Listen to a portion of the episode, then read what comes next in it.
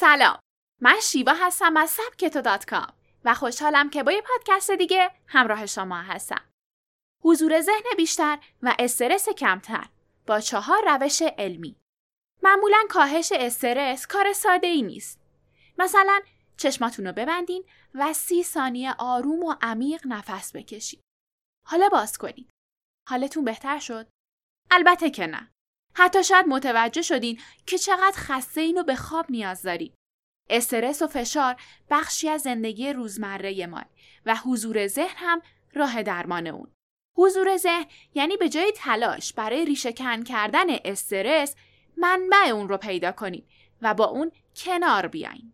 توی این میکرو مقاله از سبک تو چهار روش که علم روانشناسی اونها رو اثبات کرده برای حضور ذهن بیشتر و استرس کمتر معرفی می‌کنیم. پس با من همراه باشید.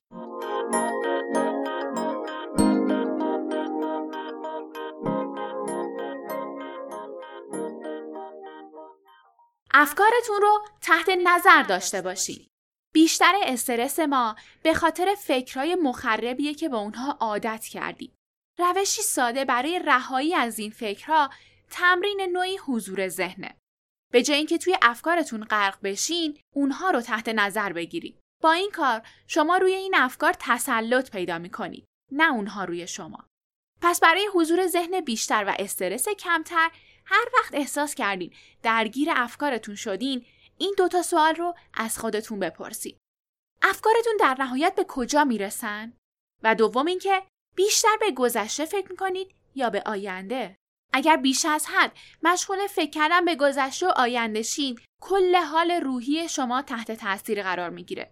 و به جای اینکه بگین الان حال خوشی ندارم ولی از اون آگاهم دائم به خودتون قر می‌زنین که خدایا این چه چیز افتضاحیه. هیچ چیز درست کار نمی‌کنه. اما با تمرین حضور ذهن نه تنها ماهیت این نگرانی ها رو بهتر درک می‌کنین بلکه متوجه میشین که بیشتر این فکرها واقعیت ندارن. و تنها ساخته و پرداخته ذهن شمان.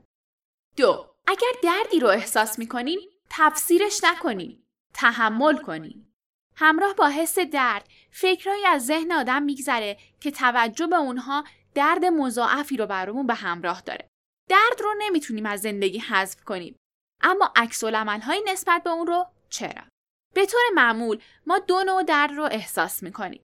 یکی درد خفیف مثل برخورد دستمون با یه ظرف داغ که از جنس اتفاقه. و دومی درد شدید که همون پاسخ ما به درده که از جنس فکره. و ما بیشتر به خاطر این مورد اذیت میشیم.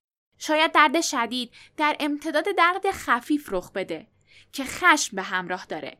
این درد به دنبال مقصر میگرده و می‌تونه کینهجویی به همراه داشته باشه.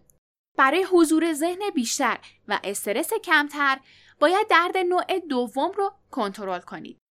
بدن همیشه در معرض ناراحتی های ذهنی و جسمیه. اگه درد نوع دوم رو جدی نگیرین، سریعتر از این دردها خلاص نمیشید. درست مثل اثر گوله برفی. حسهای بعد اگه متوقف نشن به سرعت گلوله برفی بزرگ و بزرگتر میشن و زندگی شما رو بیشتر تحت تاثیر قرار میدن. 3. برای لذت بردن از غذا فقط روی خوردن تمرکز کنید. غذا خوردن رو هم میشه به فرصتی برای تمرین حضور ذهن بیشتر و استرس کمتر تبدیل کرد. برای غلبه به عادتهای بد غذایی مثل سریع خوردن باید فقط روی عمل خوردن تمرکز کنید. بیشتر ما حتی موقع غذا خوردن هم نگران گذشته و آینده ایم یا فکرمون توی بخشی از روز درگیر مونده. به همین دلیلم هستش که به سختی می‌تونیم روی زمان حالمون متمرکز بشیم.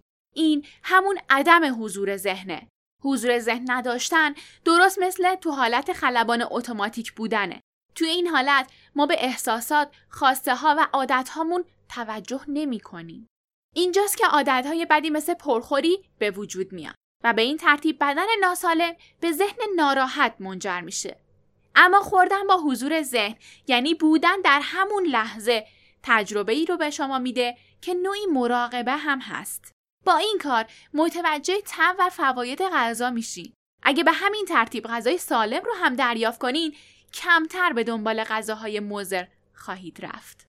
چهار با دقت کردن به تنفس خود زمان حال رو دریابید.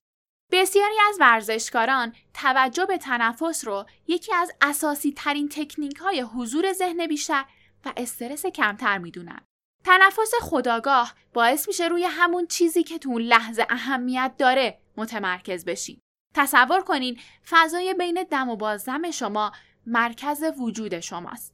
هرچه بیشتر روی تنفستون تمرکز کنید بیشتر وارد مرکزتون میشید. اعصاب خودفرمان ذهن تنفس رو کنترل می‌کنن که به طور کلی دو نوع هستن. عصبهای همحس که های استرس رو توی بدن ترشح می‌کنن. اینها با ترس و استرس و نگرانی فعال میشن و باعث میشن فشار خون بالا بره و به نفس نفس زدن بیفتیم. و دوم عصبهای پاد هم هست که ضربان قلب ما رو پایین میارن و آروممون می‌کنن. تمرکز روی تنفس و آرام و عمیق نفس کشیدن این عصبها رو فعال می‌کنه و باعث میشه شما استرس کمتری رو در طول روز داشته باشید. از اینکه با من همراه بودین ممنونم. امیدوارم همگی تجربه روزهای کم استرس و حتی بدون استرس رو داشته باشید.